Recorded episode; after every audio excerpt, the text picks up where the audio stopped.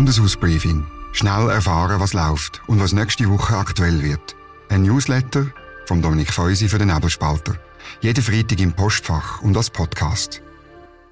Willkommen zum Bundeshausbriefing Nummer 39 vom 19. Januar 2024. Da erfahren ihr ganz kurz und knapp, was nächste Woche läuft. Das ausführliche Briefing verlinke ich unten verlinken. Klickt dort drauf, dort hat es weitere Informationen und auch Links dazu, sodass ihr gut vorbereitet sind was nächste Woche läuft. Dünnt das Briefing weiterempfehlen und abonnieren oder mir schreiben, ein Feedback hinterlassen auf dominik.feusi.nebelspalter.ch.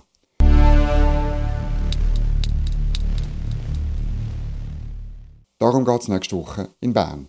Um Kinderbetreuung und ob der Bund dafür soll Geld ausgeben soll, ums Asylwesen und um Lärmvorschriften und ob man die verschärfen soll.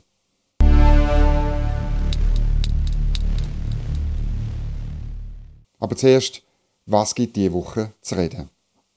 Das Abstimmungsverfahren zu den Rahmenverträgen wird hinter den Kulissen debattiert und vor allem die Frage vom Ständemeer.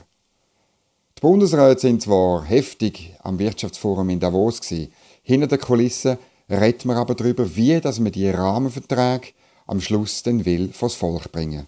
Man könnte sie als Paket in einer Abstimmungsfrage an einem Sonntag an Turnen bringen.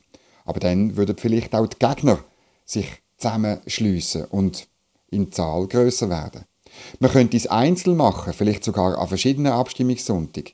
Aber äh, das hat auch das Risiko, dass man dann einzelne Verträge ablehnt. Dort müssen wir dann mit der Drohung schaffen, dass wenn man einen Vertrag ablehnt, gerade alle wegfallen. Eine wichtige Rolle hat das Stromabkommen, weil wenn das die Liberalisierung vom Strommarkt beinhalten sollte, was die EU gern hat, dann wird es schwierig, weil dann linksgrün noch mehr Gegner zu den Rahmenverträgen wird haben als jetzt schon wegen dem Lohnschutz. Bei der Frage vom Ständemeer hat sich der Bundesrat Ignazio Cassis ebenfalls noch nicht festlegen wo es Mitte Dezember ums Verhandlungsmandat gegangen ist. Dabei ist die Rechtslage eigentlich eindeutig. Man hat das Freihandelsabkommen 1972 und auch schon den EWR-Vertrag dem Ständemeer unterstellt. Darum sagt auch der Professor Karl Baudenbacher in der NZZ, die Rechtslage sei eigentlich völlig klar. Weil die Frage vom Ständemeer rechtlich so eindeutig ist, hat es auch keinen Aufschrei gegeben, wo der Bundesrat äh, Guy Parmelin und der Bundesrat Albert Rösti die Woche in Davos gegenüber dem deutschen Wirtschaftsminister Roland Habeck das Ständemeer ins Spiel gebracht haben. Meine Beurteilung. Es ist halt das Dilemma für die Euroturbo im Land. Wenn sie Stände mehr akzeptieren, dann sinkt die Chance für ein Ja zu den Rahmenverträgen. Tun sie Stände mehr verhindern, liefern sie aber den Gegner ein zusätzliches und starkes Argument. Da wird noch viel Wasser die Aare durchabgehen, bis sie sich taktisch auf irgendeine Variante geeinigt haben. Und erst im Nachhinein wird man dann Begründung dazu suchen.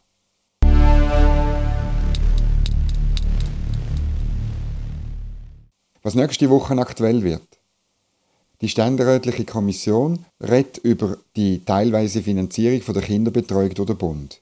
Es ist die älteste Anstoßfinanzierung, die wir haben. Seit 2003 finanziert der Bund die Schaffung von Kinderbetreuungsplätzen. Wobei das immer schon massiv zum Mitnahmeeffekt geführt hat. Ich tue ein paar entsprechende Evaluationen im ausführlichen Briefing verlinken. Der Nationalrat will trotzdem Kosten von 700 Millionen Franken eingehen, damit das weitergeführt wird, und zwar unendlich weiter. Eigentlich, und das ist meine Beurteilung, ist die Förderung der Kinderbetreuung Sache der Kantone. Eine Studie von der Universität Neuenburg hat ergeben, dass es gar nicht so klar ist, ob eine Förderung der Kinderbetreuung zu mehr Erwerbstätigkeit bei Frauen führt. Bei nicht erwerbstätigen Frauen hat die Studie sogar gar keinen Effekt gefunden. Und dann geht es nächste Woche auch ums Thema Asyl und Migration.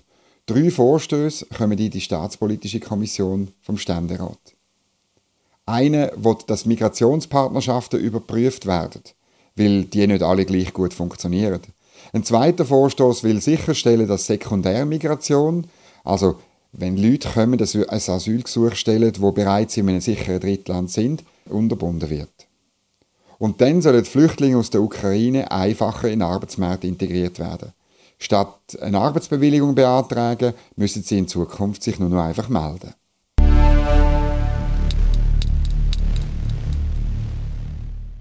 Auf welche Politiker ich achte?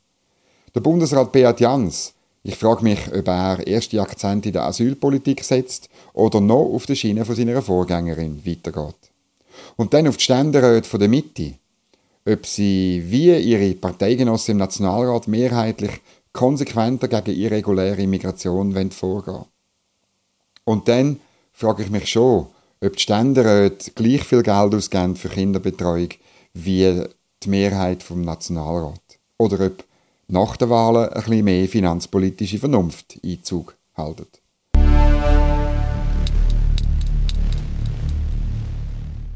Was sonst noch läuft? Das Verhandlungsmandat für die Rahmenverträge kommt auch nächste Woche in zwei Kommissionen, einfach für so Mitbericht. Dann gibt es eine umstrittene Revision vom Kartellgesetz. Das Parlament wird äh, einen Entscheid vom Bundesgericht zu der sogenannten vertikalen Abrede korrigieren. Dann gibt es einen nächsten Anlauf für ein zentrales statt kantonales Waffenregister. Und das Umweltschutzgesetz will schärfere Lärmvorschriften erlassen. Denkt da dabei aber nicht daran, dass das äh, den Bau von Wohnungen ganz verhindert oder dann wenigstens verteuert.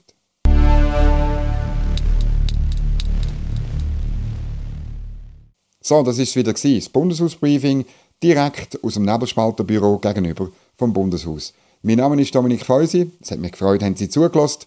Tun Sie den Podcast hoch bewerten, weiterempfehlen, schreiben Sie mir ein Feedback und sonst hören wir uns wieder nächsten Freitag, wenn es wieder so weit ist. Danke fürs Zuhören und ein schönes Wochenende. Bundeshausbriefing. Jede Woche gut informiert. Ein Newsletter und Podcast vom Nebelspalter.